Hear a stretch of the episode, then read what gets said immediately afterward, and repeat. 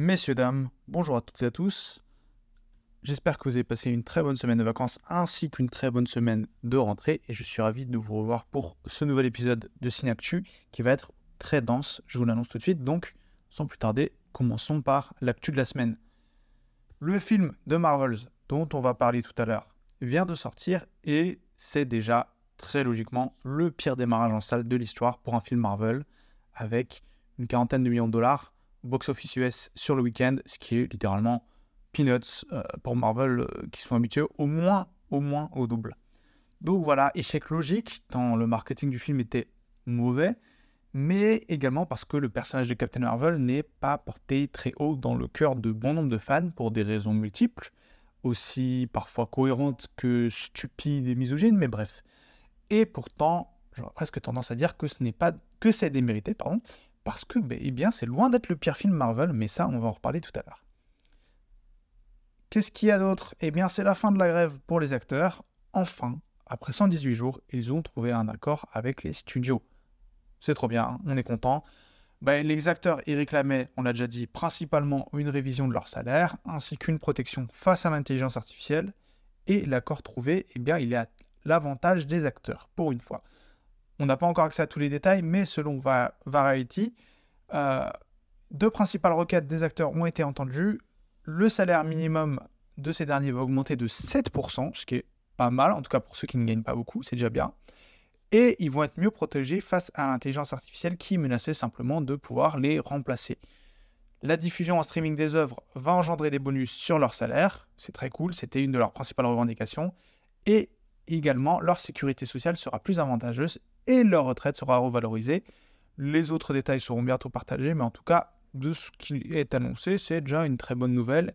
Et c'est cool que la grève soit finie parce que tout le monde va pouvoir recommencer à faire des films, ce, dont on a envie. Troisième nouvelle, et eh bien après des années de rumeurs, c'est officiel, un film de Legend of Zelda va voir le jour. Poussé hein, par cette espèce de succès fracassant de Mario au cinéma, et eh bien Nintendo a décidé d'officialiser ce film qui, surprise, ne sera pas en animation. Et oui, c'est bizarre, mais en effet, ce sera un film live action. Bon, écoutez, on verra ce que ça donne. Euh, c'est vrai que c'est un peu décontenançant euh, de faire un film euh, pas en animation, alors que c'est il y a un personnage quand même qui est censé être muet, ça passe mieux en animation qu'en live action, mais bon, bref, on verra. en plus de cela, on a une actrice qui a très très envie de jouer le rôle de la princesse Zelda, puisque c'est Hunter Schafer, star de Foria ou encore du spin-off Hunger Games qui va sortir ce mercredi, qui a exprimé sa très forte détermination à incarner Zelda dans ce film. Franchement, elle a la tête pour, donc pourquoi pas. Euh, moi, ça me, tente. Euh, qu'est-ce qu'il y a d'autre? Eh bien, un film sur la vie d'Elon Musk. Vous me direz que c'est le comble du mauvais goût, et pourtant, non, c'est confirmé. Le très reconnu Darren Aronofsky, qui a réalisé des films comme Mother, Black Swan et tant d'autres, euh, donc on ne présente plus vraiment, va réaliser un biopic sur Elon Musk. Euh, ce qui est encore plus chelou dans cette histoire, c'est même pas que Darnowski fasse le film, c'est que ce film soit développé par A24, qui a pourtant toujours l'habitude de sortir des sentiers battus. écoutez, c'est curieux, en tout cas, on a hâte de voir ce que ça va donner. Ce qui est sûr, c'est que ça risque d'être unique en son genre, pour le meilleur comme pour le pire. Voilà.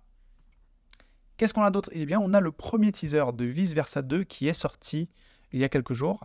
Euh, cette suite qui va donc mettre en œuvre deux nouvelles émotions s'annonce pour le moins un peu bienvenue dans un paysage où Pixar actuellement a tendance à galérer. Euh, leur dernière sortie, c'est pas trop ça depuis Soul en tout cas, en 2020.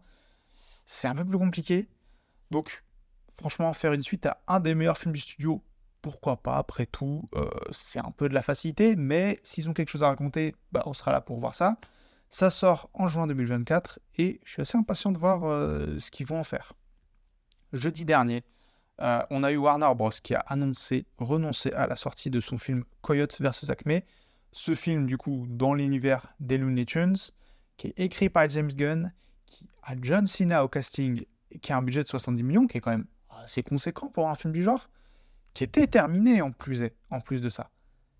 Eh bien, il était prêt à sortir, et il a été définitivement mis au placard, comme le film Bad Girl, qui devait sortir en 2022 avant lui. Pourquoi donc euh, c'est pas parce que euh, Warner Bros. n'était pas content de son film, non. Euh, c'est afin de s'assurer une réduction d'impôt de 30 millions de dollars. C'est-à-dire que le film ne sortira même pas sur les plateformes de Warner. Il, ne sortira même pas sur HBO Max. Il ne sortira tout simplement jamais. La bonne nouvelle, quand même, c'est que la Warner apparemment serait prête à laisser ce film être diffusé par un autre distributeur. Le combat n'est donc pas complètement perdu, mais ça fait peur, franchement, de voir des studios annuler des films purement et simplement pour s'assurer une réduction d'impôts. C'est grave. Enfin bref. Cette semaine, c'était la Geek Week, euh, l'occasion pour bon nombre de studios et plateformes de dévoiler de nouvelles productions. Et chez Netflix, ça a été le festival absolu. Euh, ils ont annoncé entre autres une série live-action adaptation du manga Yu Yu Hakusho de Yoshihiro Togashi. Pour ceux qui connaissent, c'est le mec qui a fait Hunter Hunter, donc le GOAT. Euh, il y a également la nouvelle série fantastique avec des dragons dans laquelle Millie Bobby Brown aura le rôle lead.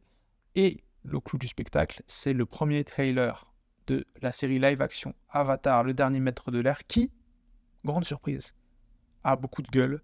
Ça a l'air franchement, visuellement en tout cas, assez bluffant. Euh, pour de la série, évidemment. Hein. Si c'était un film, on aurait des choses à redire. Mais bah, là, en l'état, ça donne vraiment envie de voir la série. Euh, ils ont l'air d'avoir respecté le lore et tout ça. Euh, why not? Franchement, ça a l'air cool. Et puis aussi, c'est pas fini, puisqu'ils ont officiellement confirmé que la saison 2 d'Arkane, et qui est leur meilleure série, que ce soit d'animation ou autre, sortirait bel et bien en 2024. J'ai tellement hâte, la saison 1 était tellement exceptionnelle que cette saison 2 bah, s'annonce euh, tout autant incroyable. Pour terminer ces trop nombreuses actus, on va terminer avec Ridley Scott, le papier préféré de tout le monde, qui a dévoilé une séquence de 2 minutes de son film Napoléon, qui sort dans 10 jours. C'est une séquence tirée de la bataille d'Austerlitz, qui a, il faut le dire, l'air incroyable, tout simplement. C'est peut-être un peu trop terne, ce que j'ai entendu en tout cas. Euh, et je trouve un petit peu aussi. Mais bon, c'est la direction que Scott a toujours pris avec ses films historiques. Donc jusque-là, c'est pas vraiment surprenant. Puis non, franchement, ça a l'air, ça a l'air vraiment, euh, ça a l'air de l'avoir de la gueule, quoi. Ça, ça a l'air de bien envoyer du pâté. Donc, euh, ben, on sera là pour voir ça dans un peu plus d'une semaine. Voilà, on a terminé avec ces actus de la semaine. Euh, et je pense que ce serait bien de passer directement aux sorties de la semaine, puisqu'il y a des gros morceaux cette semaine. et sans mauvais jeu de mots, on a globalement très bien mangé puisque le premier film dont on va parler, ce sera La Passion de Dodin Bouffant de Tranan Long avec Benoît Magimel et Juliette Binoche. Tu connais cette sauce? Tu saurais bien ce qu'il y a dedans? Du lard fumé, des champignons. Tu vas voir la crème fraîche? Du carré de veau, s'il vous plaît Le Napoléon de la gastronomie, le prince, le roi.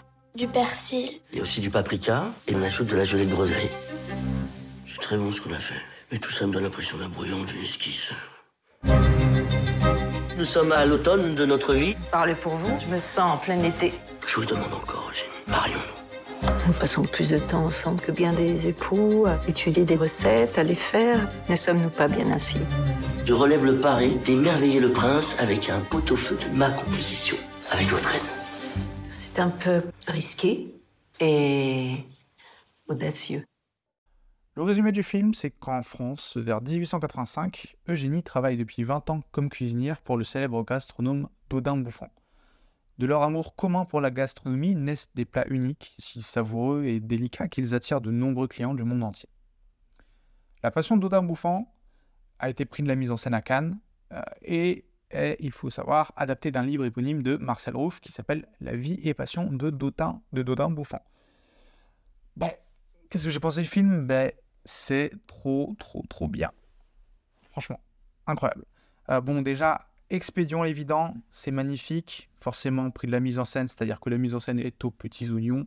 Encore une fois, sans mauvais jeu de mots, il va y avoir beaucoup de comparaisons culinaires, mais le thème est bien trouvé, je trouve. Et franchement, c'est juste tout simplement super propre. Euh, par moment, un poil trop premier degré. Et déjà vu en termes de mise en scène, hein, bien sûr. Mais rien de bien grave, franchement, on reste quand même sur quelque chose qui est très, très, très, très cani.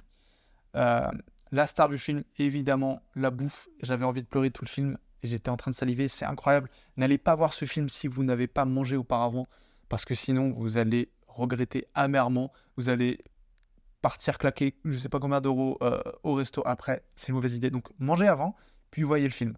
C'est ma petite recommandation personnelle. Euh, j'ai entendu euh, ici et là que euh, des comparaisons euh, disant que c'était le Fast and Furious de la gastronomie. Je suis assez d'accord parce que c'est vraiment toujours plus, mais pas nécessairement dans le toujours plus euh, dans l'excès, mais plus dans le toujours plus de, de, recherche, de, de saveur, de, de montrer comment ces aliments cuisent ensemble, comment ces aliments se, se marient ensemble. C'est vraiment, c'est vraiment super beau à voir. En fait, on a l'impression de voir, de voir, vous voyez, ces vidéos un peu, euh, un peu euh, esthétiques sur euh, des gens qui cuisinent, tout ça, mais en mille fois mieux. C'est incroyable, ça donne trop faim. Et puis voir ça sur un grand écran avec le, tous ces petits bruitages, tous ces... Limite, on sent les odeurs, on a limite le goût des aliments en bouche, c'est incroyable. Magimel, il est impérial comme d'habitude. Binoche, très impressionnante comme trop rarement ces derniers temps. C'est ce que j'appelle un poulet très conséquent comme film, vraiment incroyable. Euh, et surtout, ce qui est intéressant, c'est que, euh, ben, tout simplement, en termes de film français, moi je dirais que c'est un- c'est une sorte de nouveau rayon de soleil en fait. C'est c'est pas le genre de film qu'on voit tous les quatre matins, en tout cas en France. Et euh, bah, c'est. En plus, ce qui est intéressant, c'est ça, c'est vraiment cool, c'est que le film se construit limite comme un repas en lui-même. On a le début du film qui agit comme une sorte d'entrée légère et douce qui vient nous donner l'eau à la bouche. Avec vraiment, on a 15-20 minutes de juste de plats qui cuisent. De... On n'a même pas vraiment de dialogue, on n'a pas d'histoire pendant ces 20 premières minutes, c'est juste des, des, gens qui cuisinent. Ça a l'air incroyable. Donc ça, ça, ça nous donne l'eau à la bouche. On a cette espèce de plan séquence un peu, euh, un peu hors du commun, avec une colorimétrie très particulière. Qui, euh, voilà, dès le début du film, on est, on est imprégné de cette odeur, de cette espèce de saveur et de cette ambiance surtout qui, euh, voilà, qui le goût, va nous rester en bouche. Puis après, on a la suite du film qui se construit, qui, euh, sur laquelle l'histoire va se construire, mais également, bien sûr, les plats. Et là, c'est davantage ce- cette sorte de plat de résistance, un peu, qui, voilà, qui est un peu rempli de chaleur, de saveurs, de, de couleurs de toutes sortes. On a toutes ces, ces couleurs, cette gamme de couleurs automnales, un peu. euh, et puis, vraiment, c'est trop beau. Et voilà, c'est une sorte de mélange magique que je ne saurais pas comment expliquer, mais euh, voilà, c'est vraiment ça le plat de résistance. C'est une sorte de concentré de, de tout ce qui est bon et de tout ce qui, ce qui peut bien se marier en bouche. Et, euh, et puis après, la fin du film, c'est cette sorte de dessert, c'est cette sorte de, de... Voilà, on est retombé, il y a eu cette, cette digestion euh, et cette, ces saveurs de, du plat de résistance qu'on explosé en bouche, et il nous faut quelque chose de plus, de plus doux, de plus fin, parfois même de plus mélancolique. Et c'est une- voilà, c'est cette espèce de fontaine de sensations, mais plus douce, qui ne nous laisse pas neutre, évidemment. Euh, comme un bon dessert, euh, on est censé finir sur une bonne note. Et c'est le cas de ce film. Euh, le plan de fin qui est magnifique et pourtant qui est assez simple. Et voilà, c'est vraiment, en trois mots, Dodin Bouffant, c'est ce que j'appelle une recette simple. Franchement, exceptionnel. Voilà. Donc maintenant, on peut passer au deuxième film de la semaine. Et là, c'est vraiment le gros morceau, puisque ce n'est pas un film de cette semaine, c'est un film de la semaine dernière que je n'ai pas pu chroniquer parce que je n'étais pas là. Mais bref, Le garçon et le héron de Hayao Miya- Miyazaki, écrit par Miyazaki et composé par Joe Hisaishi, mon gars sûr que je porte dans mon cœur tous les jours de ma vie. お前どこから来たここは呪われた海だ 油断せずに力を合わせて言っといで。マヒトマヒトマヒト後を継ぐ者を求めているなぜこんなところへ来たのマヒトさん逃げて私の世界まだ道半ばだよ Le résumé du film Après la disparition de sa mère dans un incendie, Mahito, un jeune garçon de 11 ans, doit quitter Tokyo pour partir vivre à la campagne dans le village où sa mère avait grandi. Il s'installe avec son père dans un vieux manoir situé sur un immense domaine où il va rencontrer un héron cendré qui deviendra petit à petit son guide et va l'aider au fil de ses découvertes et questionnements à comprendre le monde qui l'entoure et à percer les mystères de la vie. C'est un film que je considère comme étant exceptionnel. Voilà, vraiment, j'ai pas, j'ai pas de mots pour décrire euh, ce que j'ai vu parce que vraiment c'est incroyable. Euh, Miyazaki, le, le frérot, il a 80 ans, il est toujours au top. C'est une tendance en ce moment euh, entre Spielberg, entre Ridley Scott, entre Scorsese, entre Miyazaki, ils sont tous 80 passés et ils nous sortent des films de fous. C'est trop bien, bah, tout simplement on mange et puis ils montrent à tous les nouveaux et à tous même les, ceux qui, ont un peu d'expérience que c'est toujours les patrons, donc ça fait plaisir. Et puis non, mais c'est tout simplement trop bien. C'est voilà, on va rentrer un peu plus dans le vif du sujet, mais c'est un film et c'est ce que j'apprécie particulièrement qui va osciller entre cette certaine tendresse euh, entre d'un côté l'espoir et l'autre côté le désabusement. Donc c'est comment dire, c'est un processus classique hein, euh, chez Miyazaki, mais qu'il va de nouveau embrasser, en tout cas avec son, le grand talent euh, qu'on lui connaît, euh, cette histoire qui va, dans laquelle va s'entremêler toutes ces dimensions et tous ces, ces divers espaces temporels. On va suivre ce parcours de Maito dans la double quête qui est la sienne de retrouver sa mère et de récupérer sa tante. Et dès la scène d'intro du film, qui est vraiment une des meilleures scènes possiblement que j'ai vues dans un film Miyazaki, c'est pas une blague, qui est cette sorte de course euh, de notre personnage vers un hôpital en flammes, eh bien, on nous prépare à cette entrée dans l'imaginaire. Déjà, l'animation, l'animation dans cette scène-là, elle est hors du commun euh, dans un Ghibli, on n'a jamais vu ça.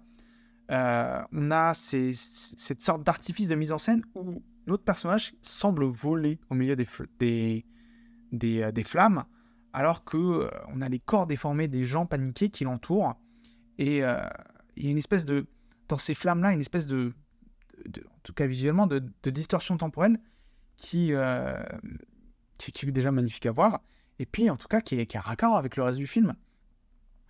Et puis, on va ensuite se plonger dans cette espèce de quête mystique où, la où la corrélation pardon, entre le réel qui se faisait euh, autrefois avec des symboliques fortes qui étreignent euh, dans les bras intangibles une narration euh, mystique japonaise, et bien là on est, on est dans ça, mais on est à la fois dans cette espèce de d'humanisme profond qu'on connaît à Miyazaki, euh, mais qui est, j'ai l'impression, beaucoup plus poussé ici. On est limite dans quelque chose de presque plus abstrait. Euh, moi, et c'est là que, que j'adore ce film, c'est que euh, on a une ref. Et c'est, c'est moi quand je vois une ref, euh, cette ref là, quel que soit euh, le film, qu'est-ce que soit la série, quelle que soit le, la peinture ou autre, je sais que euh, la personne a bien fait ses devoirs. C'est une ref au plus beau tableau de l'histoire. Une ref au tableau de Arnold Böcklin, qui était peut-être le plus grand peintre suisse. Et c'est une ref, donc, au tableau L'île des morts. Et là, là, la ref n'est même pas, n'est même pas euh, très, très compliqué à voir, puisque c'est vraiment texto, euh, visu- visuellement, c'est exactement ça. C'est, euh, on a une île, un moment. Au centre de l'île, il y a une tombe surplombée par des cyprès, cyprès et sur lesquels, de part et d'autre, sont des, grands, des gros blocs de pierre. C'est exactement, visuellement en tout cas, l'île des morts. Et bon, ça, ça raconte quelque chose, puisque euh, forcément, euh, tout ce film, c'est une plongée dans la mort, c'est une plongée dans un monde qui n'est pas vraiment l'enfer, puisque euh, il n'y a pas que des aimants de l'enfer, mais on a presque l'impression d'y être. En tout cas, on a l'impression d'être dans ce monde d'avant, mais à la fois ce monde d'après. C'est très particulier, euh, tout ce qu'il y a dans ce film, mais c'est vraiment, vraiment incroyable. Et, euh, voilà, bah, la ref à Arnold Böcklin, bah, j'adore, tout simplement, parce que euh, bah, elle est très très bien vue, elle est très raccord avec le thème du film, elle est centrale même. Euh, pour moi, limite, si Miyazaki n'avait pas fait une ref à ce tableau dans ce film, ça aurait été gâché, parce que c'est vraiment l'endroit idéal pour placer cette ref. Donc ça, c'est très cool. Ça me fait plaisir. Euh, D'ailleurs, petite parenthèse sur l'île des morts, parce que c'est mon tableau préféré, du coup, il faut que j'en parle. Mais c'est un tableau très, très, très influent dans l'histoire de l'art. Il faut savoir que Salvador Dali, par exemple, n'aurait pas eu de carrière s'il ne connaissait pas l'île des morts, puisque tout simplement, la carrière de Salvador Dali s'est basée sur foutre des cyprès à peu près partout dans ses peintures. ce qui est euh, littéralement euh, euh, ben, un hommage à Arnold Böcklin, en tout cas. Voilà, hein, même Salvador Dali l'a reconnu, qui était matrixé par ce tableau. Et si vous, en- si vous voulez en savoir un peu plus sur l'île des morts et sur Arnold Böcklin plus généralement, euh, je vous encourage fortement à aller regarder la vidéo de Alt236, qui est le meilleur youtubeur actuel, euh, qui euh, justement a fait une vidéo euh, complète sur cette œuvre et qui est franchement très très très réussie. Donc voilà, j'étais très content de voir ça dans le film. Mais ce qui est également très surprenant en termes de référence, en tout cas, en termes de référence littéraire aussi, c'est qu'on a une ref, deux refs même, à Alice au Pays des Merveilles. Puisque, oui, euh, ben, Miyazaki se paye le luxe de jouer avec justement les deux classiques de Lewis Carroll et de les mettre en parallèle, puisqu'on a d'abord au début du film Mahito qui va plonger dans le terrier de la tour, telle Alice qui plonge vers l'âge adulte dans Alice au Pays des Merveilles. Et puis, on va avoir euh, donc le cinéaste, et donc via le biais de ce personnage, qui va devoir re- replonger de l'autre côté du miroir pour, en quelque sorte, réorchestrer toute son œuvre en quête d'un successeur, comme eh bien, Alice, alors j'ai pas le titre en français, mais Through the Looking Glass, euh, à travers le, miroir, peut-être en français, je sais pas. Mais voilà, on a ces- voilà, donc ça c'est très imagé comme référence, mais c'est ce que ça raconte, bah, c'est que c'est une sorte de faux testament de la part de Miyazaki qui, via euh, un personnage dans le film que je ne vais pas spoiler, euh, eh bien, il fait un pas vers le futur et il dit, voilà, je suis plus forcément en mesure de faire des films. C'est vraiment, c'est un film testament hein, euh, très, très premier degré. Il nous dit, pas forcément qu'il n'est plus en mesure de faire des films, mais en tout cas qu'il n'a plus la même, euh, la même énergie, la même inventivité qu'avant, et que va venir un moment où il va devoir euh, céder ses clés à quelqu'un d'autre, qui va devoir ben, laisser de- et donner la relève à quelqu'un de d'autrement talentueux. Et euh, bon, ce qui est drôle en vrai, c'est que euh, il pensait faire ça avec son fils, son fils, du coup, qui apparemment euh, n'est pas très haut dans le cœur de Miyazaki, puisque euh, il n'a pas apprécié les films que son fils a pu faire. Donc voilà, mais en tout cas, c'est très très beau, c'est un très beau moment de cinéma de voir ça. C'est un sublime voyage vers la mort et vers la, la renaissance surtout. Et, et puis, et puis, on va parler des musiques. Parce que les musiques. Joe Hisaishi, ce mec, pareil, lui aussi, il est trop fort. Ça fait je sais pas combien d'années qu'il nous bluffe et qu'il continue de nous bluffer. Vraiment, je, moi, moi j'ai passé un, super moment. C'est vraiment un film. Euh, je, sais qu'il y en a qui ont, vécu un peu de longueur et un peu de.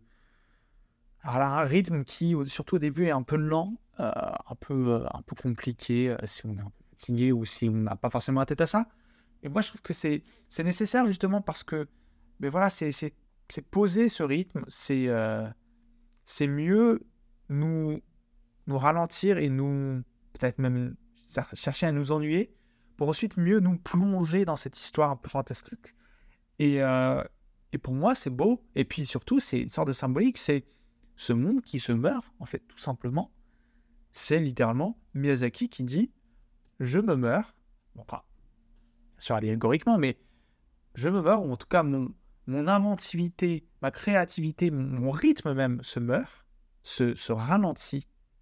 Et en allant chercher et en invitant quelqu'un à prendre ma relève, eh ben ça va, ça va reprendre, ça va se rehausser, ça va, ça va redevenir de nouveau quelque chose de voilà d'incroyablement euh, bien rythmé, d'incroyablement bien euh, bien fichu. Et pour moi, pour moi, c'est pas c'est pas vide de sens euh, cette cette absence de rythme en tout cas au début du film. Donc voilà, vraiment un film incroyable, à la musique exceptionnelle, aux rêves innombrables, mais, toujours très bien trouvé et toujours très intelligemment intégré. Euh, D'autres films auraient pu euh, faire ces rêves et ça aurait été beaucoup moins bien, mais parce que c'est Miyazaki et que Miyazaki est trop fort. Mais voilà, franchement, c'est incroyable. Donc euh, vraiment, Le Garçon et les Héron, allez voir ça. Moi, ça m'a fait plaisir de voir potentiellement le dernier film de Miyazaki, parce que quel film, vraiment. Donc maintenant, passons euh, au troisième film de cette semaine, The Marvels de Nia DaCosta avec Brie Larson, Iman Vellani et Teyona Paris parmi d'autres. She's entangled our light based powers. So we switch places whenever we use them. Strong theory. You can absorb light. I can see it. And Kamala? Who's Kamala? Hi. She can turn light into physical matter, which I have never heard of. I could totally show you.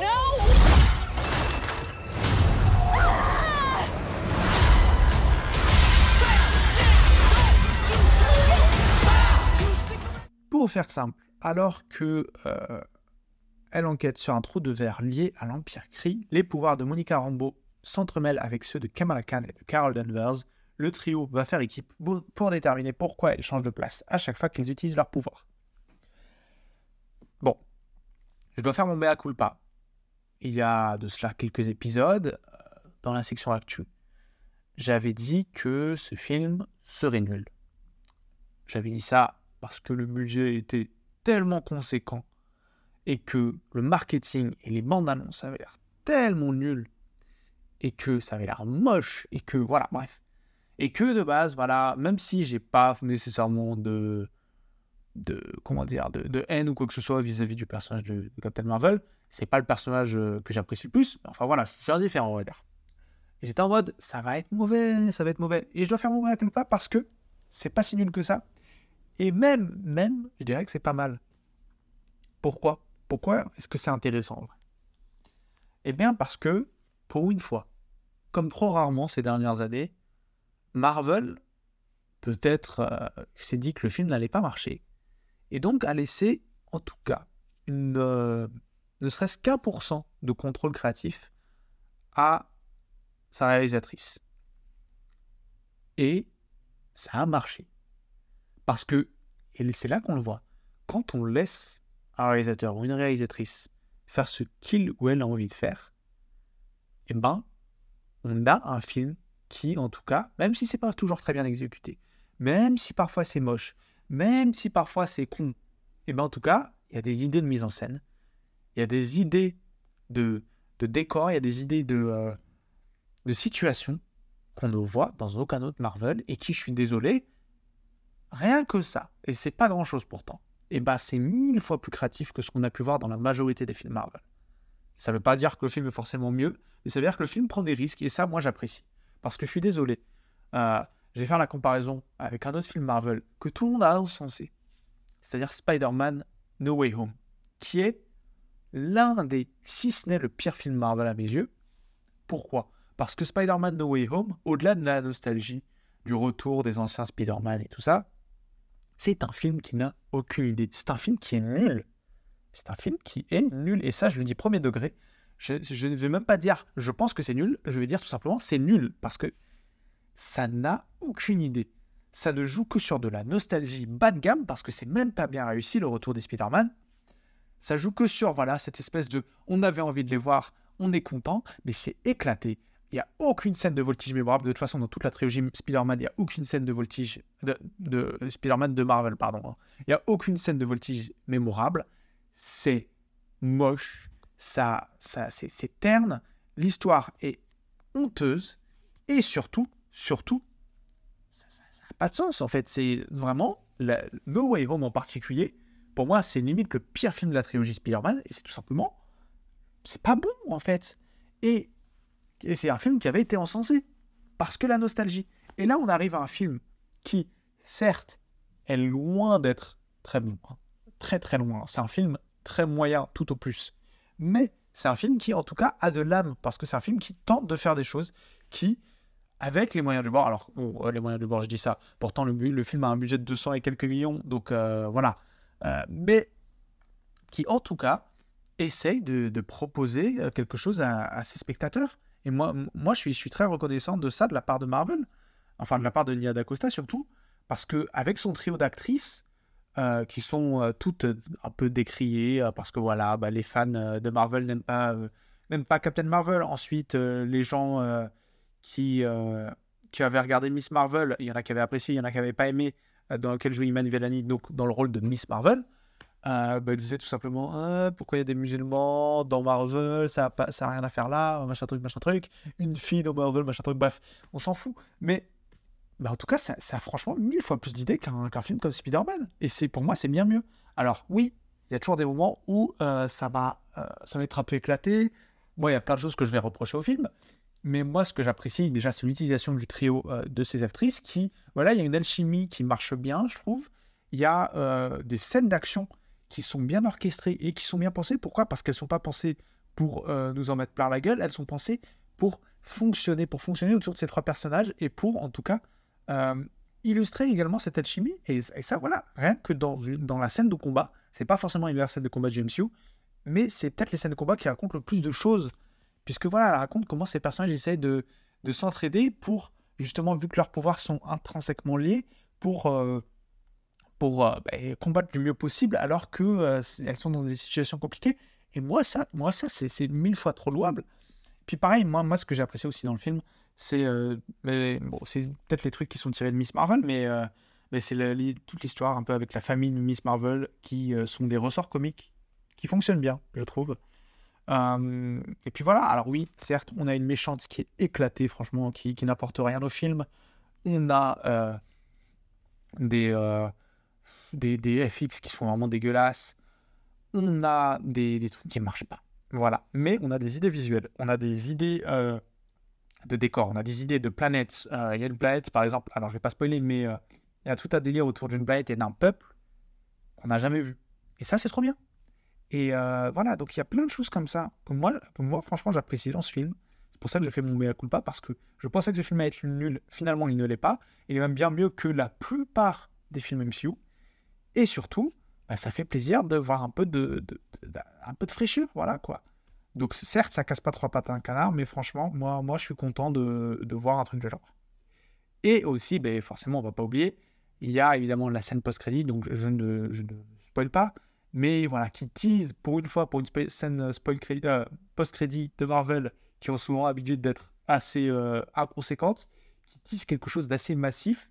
Alors oui, c'est pas forcément très bien fait, mais en tout cas, ça fait plaisir de voir que, euh, voilà, qu'il y, a- des idées et que Marvel essaie de nous proposer quelque chose, même si c'est pas forcément très bien exécuté, mais voilà. Moi, j'étais content de voir ce film. Voilà, donc on a parlé de, Marvels. euh, voilà, on va maintenant on va se calmer un petit peu et on va parler du dernier film que j'ai vu cette semaine, L'Abbé Pierre, une vie de combat de Frédéric Tellier avec Benjamin Laverne, Emmanuel Berco et Michel Villermoz. Quand quelqu'un arrive pour la première fois, les seules questions à lui poser sont As-tu faim? As-tu sommeil? Veux-tu te laver? Viens, on t'attendait. Mes amis, croyez-moi, je comprends votre désarroi. J'étais à vos côtés, au front, résistant contre l'envahisseur. Nous nous battons contre l'infamie. Contre la dictature. Ce que vous faites, c'est très bien, mais si vous êtes grillé, vous ne sauverez plus personne. Je vais bien vous aider. Merci, ma sœur. Vous allez devoir changer d'identité. Abbé Pierre, ça vous va? Va pour Abbé Pierre. L'histoire de ce film, c'est que euh, c'est celle de donc l'abbé Pierre, euh, qui, de son vrai nom Henri Couès, euh, a été élevé dans le catholicisme, euh, a grandi et a été est devenu très déterminé à devenir prêtre. Euh, la Seconde Guerre mondiale va l'en empêcher. Il va alors entrer dans la résistance et y voir l'horreur de la guerre, perdre un ami au front au passage. Il va alors prendre le nom de l'abbé Pierre et jusqu'à sa mort en 2007, il va mener de nombreux combats comme s'il avait eu de nombreuses vies. Il lutte pour aider les sans-abri et fonde notamment la communauté Emmaüs que l'on connaît tous. Comparé à ce que j'ai pu entendre, j'ai pas trouvé le film si nul que ça. Alors oui, euh, le film en fait des caisses. Pour moi, il y a des choix de réa qui font pas vraiment sens. Et surtout, vraiment, on en a marre des biopics qui traitent toute la vie d'un personnage. C'est pas pertinent en fait. Franchement, arrêtez de vouloir faire ça parce que déjà ça rallonge le film inutilement. Euh, et puis, euh, voilà, un, ça s'étale en longueur, et deux, ça diminue la portée émotionnelle de certaines scènes. Franchement, c'est beaucoup plus judicieux de choisir un passage, un thème de la vie du personnage dont on veut parler, et de faire son film autour de ça. Vraiment. C'est, ça a beaucoup plus de, logique, ça a beaucoup plus de cohérence, parce que déjà, on peut raconter quelque chose de beaucoup plus intelligent, de beaucoup plus sensé, de beaucoup plus pertinent, et euh, sans que ça parte dans tous les sens. Et là, c'est, le problème principal que j'ai avec ce film, c'est qu'il y a des bonnes idées. Franchement, il y a pas mal de bonnes idées dans le film. Moi, il y a vraiment des trucs que j'apprécie beaucoup.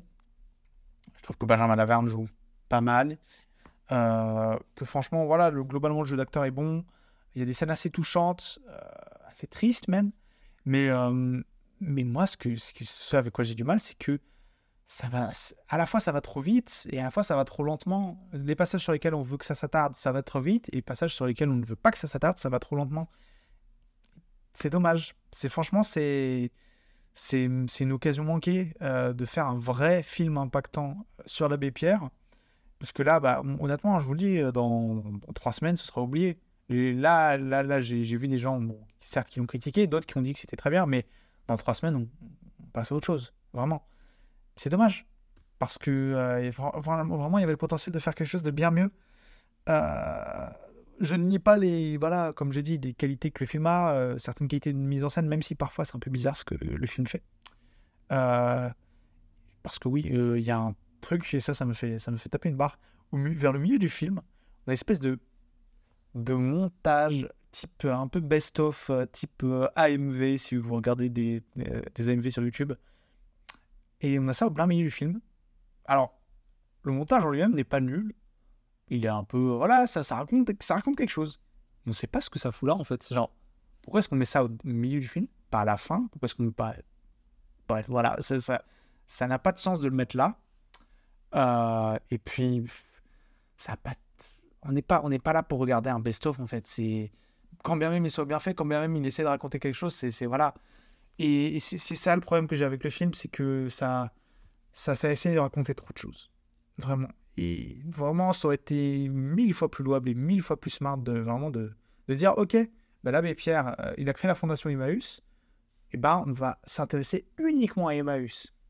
Et bon, le film t'intéresse à Emmaüs, bien sûr, hein, je dis pas que c'est pas le cas, mais il le fait pendant 40 minutes, alors qu'il va le faire pendant deux heures de film. Aussi simple que ça. Et même, même, même euh, se focaliser uniquement sur la, fondation Emmaüs, c'est long parce que euh, Emmaüs, c'est plus de. En tout cas, de sa fondation jusqu'à la mort de l'abbé Pierre, c'est plus de 50 ans. Donc, euh, compliqué de, de, retracer 50 ans en deux heures de film, donc encore moins 80 ans. Donc, bon, j'ai un peu de mal avec ça. voilà, le film passable, sans plus. si vous êtes intéressé, allez le voir. franchement, il y a peut-être des trucs que vous allez apprécier. Mais si vous n'êtes pas plus intéressé que ça, franchement, passez votre chemin. Vous n'allez pas, euh, pas apprendre grand-chose. Et euh, vous n'allez pas non plus rater un, grand moment de cinéma. C'est un peu dommage, franchement. Euh, le film aurait pu être bien mieux, mais voilà. C'est comme ça. Donc, écoutez, on a fini les films de cette semaine. vous aurez vu globalement, à part l'abbé Pierre, j'ai été soit très heureux de voir des films, soit assez surpris. Je suis désolé, je sais que la semaine dernière, euh, à la place de la chronique de la semaine, il était censé avoir un épisode hors série. Euh, il n'est pas sorti malheureusement euh, parce qu'il a pris du retard et devrait sortir bientôt. maintenant, je ne vais plus m'engager sur une date parce que voilà. Mais la semaine prochaine, du coup, ben, on va parler de plein, plein, plein de films. et je vous laisserai la surprise, mais on va parler entre autres de Hunger Games, de Simple comme Sylvain, qui est sorti cette semaine, mais dont j'ai envie de parler parce qu'apparemment c'est très bon. Euh, et d'autres films. Euh, et euh, voilà, donc ce sera, ce sera un, bon, un bon épisode la semaine prochaine. Je vais vous souhaiter une bonne journée. Abonnez-vous au podcast pour recevoir une notification à la sortie de chaque épisode. Mettez une note, ça fait plaisir. Et je vous donne rendez-vous la semaine prochaine. À très bientôt. Ciao. In case I don't see you, good afternoon, good evening, and good night. Yeah.